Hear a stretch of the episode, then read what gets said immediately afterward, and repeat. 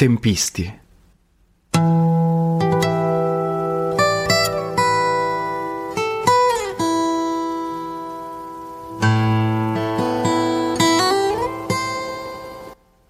Fra i pregi che riconosco ad Antonia non rientra quello del tempismo.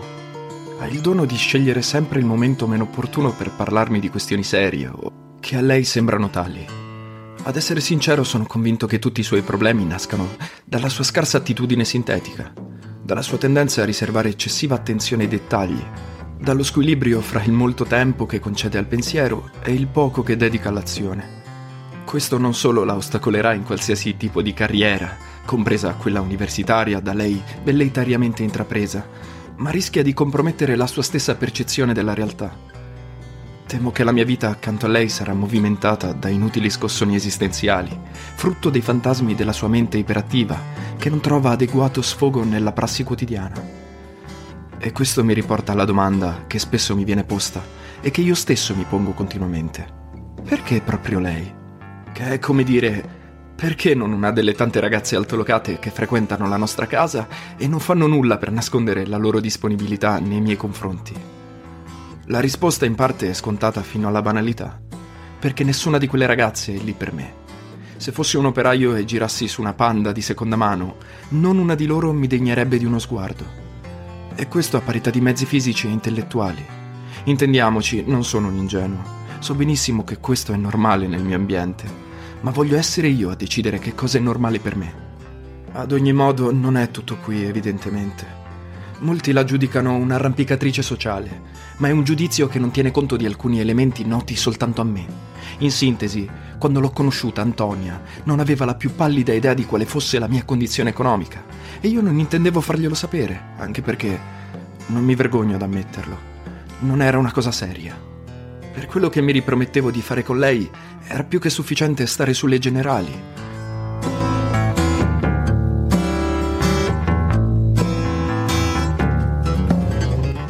L'ho conosciuta per caso una mattina di fine aprile. Ero alla libreria universitaria di via Sant'Ottavio e stavo cercando un libro d'arte per mia madre.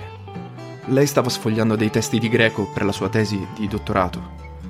Ho bighellonato fra gli scaffali fingendo di essere molto indeciso sulla scelta, mentre lei mi seguiva con la coda dell'occhio. Lì per lì ho visto soltanto una bella ragazza rossa di capelli, con lunghe gambe eleganti. Nessun colpo di fulmine, niente di simile ad un innamoramento. Diciamo che ho provato nei suoi confronti un interesse tipicamente maschile. Le ho chiesto, con l'aria di chi si è perso in un mondo non suo, se potesse gentilmente indicarmi in quale zona si trovassero i libri d'arte. E lei, sorridendo indulgente del mio disorientamento, mi ha aiutato a cercarli. Poi abbiamo scambiato quattro chiacchiere al bar di fronte e l'ho riaccompagnata a casa, rigorosamente a piedi. La BMW mi avrebbe tradito. Troppo tardi mi sono accorto che avevo al polso il mio Rolex d'oro, ma me lo sono tolto al bar con la scusa di andare in bagno. Niente, insomma, poteva farle pensare che io fossi figlio di un industriale. Ci siamo piaciuti e ci siamo rivisti altre volte. Non l'ho mai invitata a casa mia. Al ristorante ho sempre accettato di pagare alla romana, come voleva lei. Quando andavo a prenderla usavo l'utilitaria di mia madre. La portavo al cinema oppure in montagna, oppure in qualche piscina pubblica. All'inizio era più che altro curiosità. Mi divertiva frequentare quella ragazza, così diversa dalle altre del mio ambiente. Indossava giacche maschili su gonne a ruota anni 50, un mix che trovo particolarmente erotico. Non è stato difficile, lo confesso, portarmela a letto. Ha ceduto quasi subito, il che dal mio punto di vista non ha deposto a suo favore. L'ho giudicata una ragazza facile e l'ho subito disprezzata. Non pensavo affatto di farne la mia compagna di vita, semplicemente mi piaceva frequentarla. Poi la situazione ha preso una piega imprevedibile. Per qualche settimana non è stato possibile vederci, per tutta una serie di contrattempi legati al mio lavoro. Abbiamo perso i contatti, non ci siamo più cercati, o meglio, io non l'ho più cercata. Lei certamente era troppo orgogliosa per cercare me. Devo ammettere che non me ne sono affatto preoccupato. Ho ricominciato con la mia solita vita, sentendomi quasi sollevato di aver deposto il fardello di quello strano rapporto, che incominciava a diventare un po' imbarazzante. Dopo un po' di tempo il suo silenzio ha cominciato a pesarmi. Mi sono accorto che non riuscivo a distrarmi con le ragazze occasionali con cui l'ho rimpiazzata. In sintesi, mi annoiavo.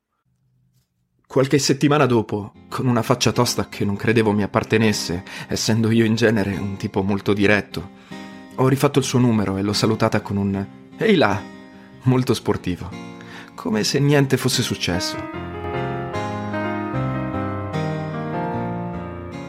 Mi ha risposto con un tono gelido e formale e ha riattaccato quasi subito. Ecco, a quel punto mi sono dovuto fermare a riflettere mi sono reso conto che ero io ad aver perso parecchi punti ai suoi occhi. Non c'era motivo per cui lei volesse avere ancora a che fare con un cretino che se l'era portata a letto per poi piantarla in asso senza nemmeno una scusa. Tanto più che lei poteva pensare che io fossi un buono a nulla, con cui non valeva la pena di perdere altro tempo. È stato molto difficile riconquistare la sua fiducia. Ho impiegato più di un mese a convincerla a frequentarmi di nuovo. Nel frattempo ho interrotto tutti i rapporti con le altre ragazze, perché in caso contrario la storia con Antonia sarebbe finita prima ancora di incominciare. Ci tengo a precisare che tutto questo non ha niente a che vedere con il grande amore come quello di mio padre e mia madre, e aggiungo per fortuna. Io non voglio grandi amori, per lo più sono fonte di inutile sofferenza. Non sarei capace di amare nessuna donna in quel modo, tanto più che la passionalità è estranea al mio modo di essere. Il dispendio di tempo e di energie che tutto ciò comporta mi è inconcepibile. Passare il tempo a soffrire per un rapporto malsano è un lusso che non posso permettermi. Senza contare che lo giudico un comportamento da veri miserabili. Ci sono troppe cose importanti da fare nella vita. Ad ogni modo era venuto il momento di fare una scelta coerente e di scoprire le carte. E l'ho fatto. Dopo qualche settimana mi sono deciso a portare Antonia a casa nostra e l'ho presentata ai miei. Era carina ed elegante quel giorno aveva indossato per l'occasione un completo azzurro polvere che faceva un bel contrasto con i suoi capelli color rame raccolti in uno chignon morbido. Appena visto il grande cancello di ferro battuto che dà accesso al viale della nostra villa in collina, ricordo è ammutolita di colpo. In tutto il pomeriggio avrà pronunciato sì e no dieci parole, rispondendo a monosillabi e convenevoli dei miei. A un certo punto si è voltata verso di me e mi ha guardato con odio. Era chiaro che non vedeva l'ora di andarsene. L'ho riaccompagnata a casa. Durante il viaggio di ritorno non ha detto una sola parola ed è rimasta a braccia conserte. Poi, quando siamo arrivati di fronte al portone del modesto palazzo di periferia in cui abita, è scoppiata a piangere, mi ha gridato con rabbia che non voleva mai più rivedermi. Ha detto che si sentiva tradita e presa in giro. L'ho stretta tra le braccia, ma lei mi ha respinto con tutte le sue forze, prendendomi perfino a calci e a pugni come un animale selvatico impazzito. Quando sono riuscito ad ammansirla un po', le ho spiegato il senso del mio comportamento. Volevo essere sicuro che volesse proprio me e non la mia condizione economica. Questo l'ha calmata immediatamente, perché si è sentita presa in seria considerazione. Ho cercato di farmi perdonare in qualche modo, ma non è stato semplice. L'orgoglio è il tratto dominante del carattere di Antonia. Questo episodio, fra l'altro, mi ha dato la certezza che volevo proprio lei da un'altra non sarei riuscito a sopportare un comportamento così inconsulto. L'avrei giudicata una pazza isterica.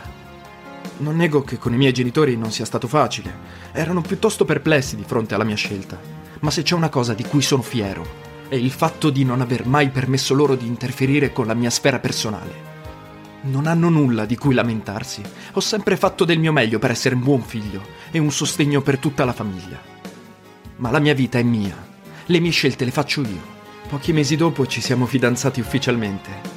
Antonia mi ha informato della sua intenzione di continuare a lavorare dopo il matrimonio, sebbene non sia affatto necessario, e io rispetto le sue scelte, anche quelle perdenti in partenza. Mi ispira tenerezza la sua volontà di farcela con le sue sole forze in un ambiente come quello universitario, dove se non hai i giusti appoggi non vai da nessuna parte. E lei non li ha. È una ragazza di origini modeste e troppo orgogliosa per piegarsi a condizioni umilianti. Vorrei poterla aiutare, ma a parte il fatto che lei non accetterebbe, nell'ambiente di lettere non conosco nessuno. Sono laureato in economia e commercio. Ad ogni modo riesco a farla sentire serena, garantendole se non altro di potersi occupare in futuro delle sue attività preferite senza l'assillo di doversi mantenere economicamente. Ma la sua è un'anima troppo inquieta e insoddisfatta per essere felice. Lei non sa cosa sia la vera felicità. Non si abbandona mai, neppure a letto. Subisco con rassegnazione le sue crisi ricorrenti, senza indulgere ad alcun compiacimento psicanalitico. Antonia, per stare bene, avrebbe bisogno di un sistematico esercizio di semplificazione razionale. E io probabilmente sarei la persona giusta per questo, se avessi soltanto lei cui pensare. Purtroppo non è così. La nostra situazione economica sta diventando preoccupante tocca a me farmene carico. Mio padre è prossimo alla pensione, ci sono diverse urgenze da fronteggiare. La nostra fabbrica di tessuti per rivestimenti di automobili risente pesantemente della crisi dell'indotto Fiat, come un po' tutto il settore tessile nel biellese. A differenza di mio padre, che si illude che si tratti di una crisi passeggera, io so che non è così. La concorrenza dei paesi in via di sviluppo, soprattutto la Cina, sarà quasi impossibile da fronteggiare per noi piccoli imprenditori. Lavoro fino alle nove di sera e spesso, dopo cena, faccio il punto della situazione con mio padre. Perciò non mi resta molto tempo per Antonia. Ma è anche per lei che lo faccio. Perché Antonia, al di là della sua apparenza svagata e distratta, è piuttosto sensibile agli aspetti materiali dell'esistenza e non so fino a che punto si sia resa conto che io sono la sua unica possibilità di assicurarsi un tenore di vita all'altezza delle sue aspettative. Se lo avesse capito, eviterebbe di crearmi problemi inutili, evidentemente. Oggi, ad esempio, benché sapesse che alle sei devo incontrare il nostro commercialista per tentare di risolvere un imbarazzante problema di arretrati d'imposta, ha insistito per vedermi a tutti i costi. E così le ho dato appuntamento per le quattro e mezzo in piazza San Carlo, al nostro solito bar.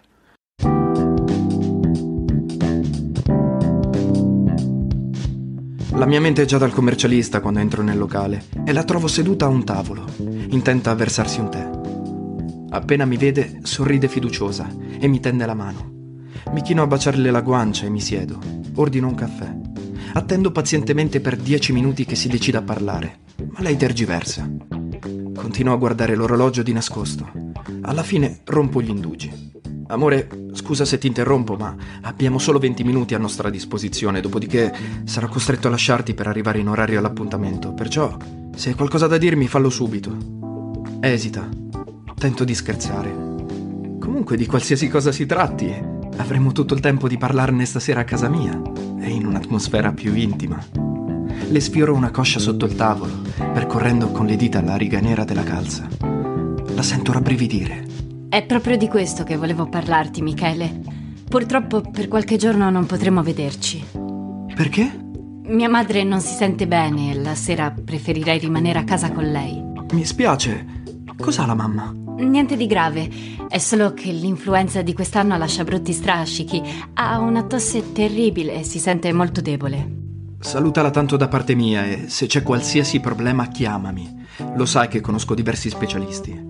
Rimane in silenzio per qualche secondo. Alla fine le chiedo... Qualcosa non va, Antonia? Niente. Come niente?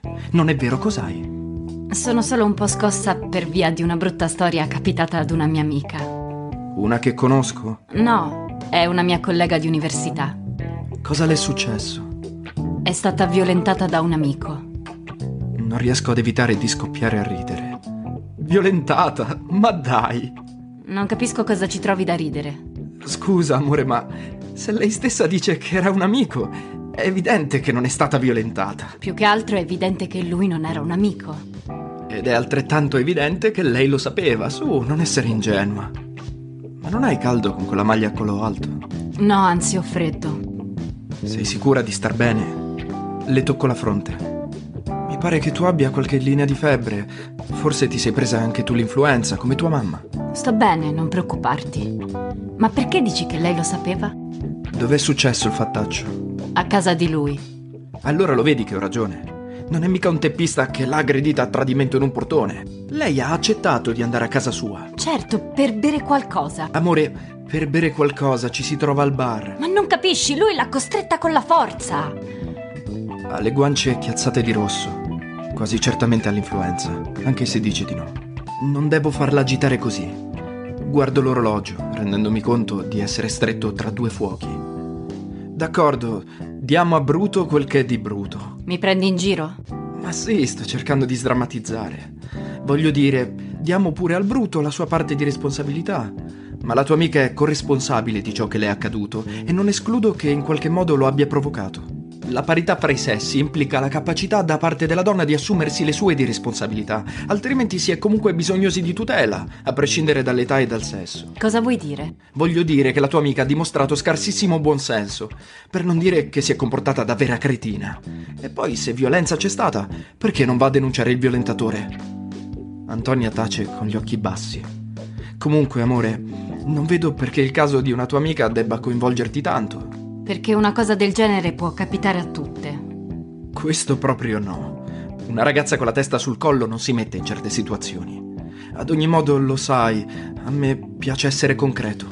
L'importante è limitare i danni. Spero che la tua amica abbia preso le sue precauzioni per evitare una gravidanza indesiderata. Certo che le ha prese. E che l'amico violentatore fosse sano. Sai, si rischia l'AIDS con certe leggerezze. Non è un tipo frivolo. E magari è anche bello. Sì, lo è. Sono sempre più convinto che alla tua amica l'esperienza non sia dispiaciuta. Comunque a questo punto non vedo il problema. Il problema è che la mia amica è fidanzata. In questo caso le conviene tenere il fidanzato all'oscuro della cosa. Se è un tipo geloso, la tua amica corre qualche brutto rischio. Non credo che lo sia. In ogni caso il loro rapporto è destinato a risentirne. Io non sono né geloso né possessivo. Ammetto di poter sbagliare, ammetto che anche gli altri possano sbagliare. Ma per quanto mi sforzi di essere razionale e tollerante, una cosa del genere non mi farebbe piacere. No, proprio per niente, anzi, a dirla tutta non so proprio come reagirei. Perciò ti conviene tacere. Mi conviene. Le conviene. Il fatto è che lei si sente profondamente umiliata, non riesce più ad avere rispetto per se stessa e non riesce, non riesce più a farsi toccare da nessun uomo. Sorrido, le do un bacio in fronte e mi alzo. Beh, tesoro, questi sono veramente cavoli suoi. Adesso scusami, faccio tardi dal commercialista. Ci sentiamo stasera. Salutami la mamma e se hai bisogno, mi raccomando. Accenno al gesto di telefonare, le faccio una carezza sul viso e corro a pagare il conto per tutti e due. Solo più tardi, mentre sto guidando nel traffico cittadino, mi rendo conto che non ha risposto al mio saluto. Ma è tipico di Antonio avere di questi malumori improvvisi, destinati a passare come i temporali estivi. Non ci faccio caso, anche perché, come avevo previsto, sono maledettamente in ritardo.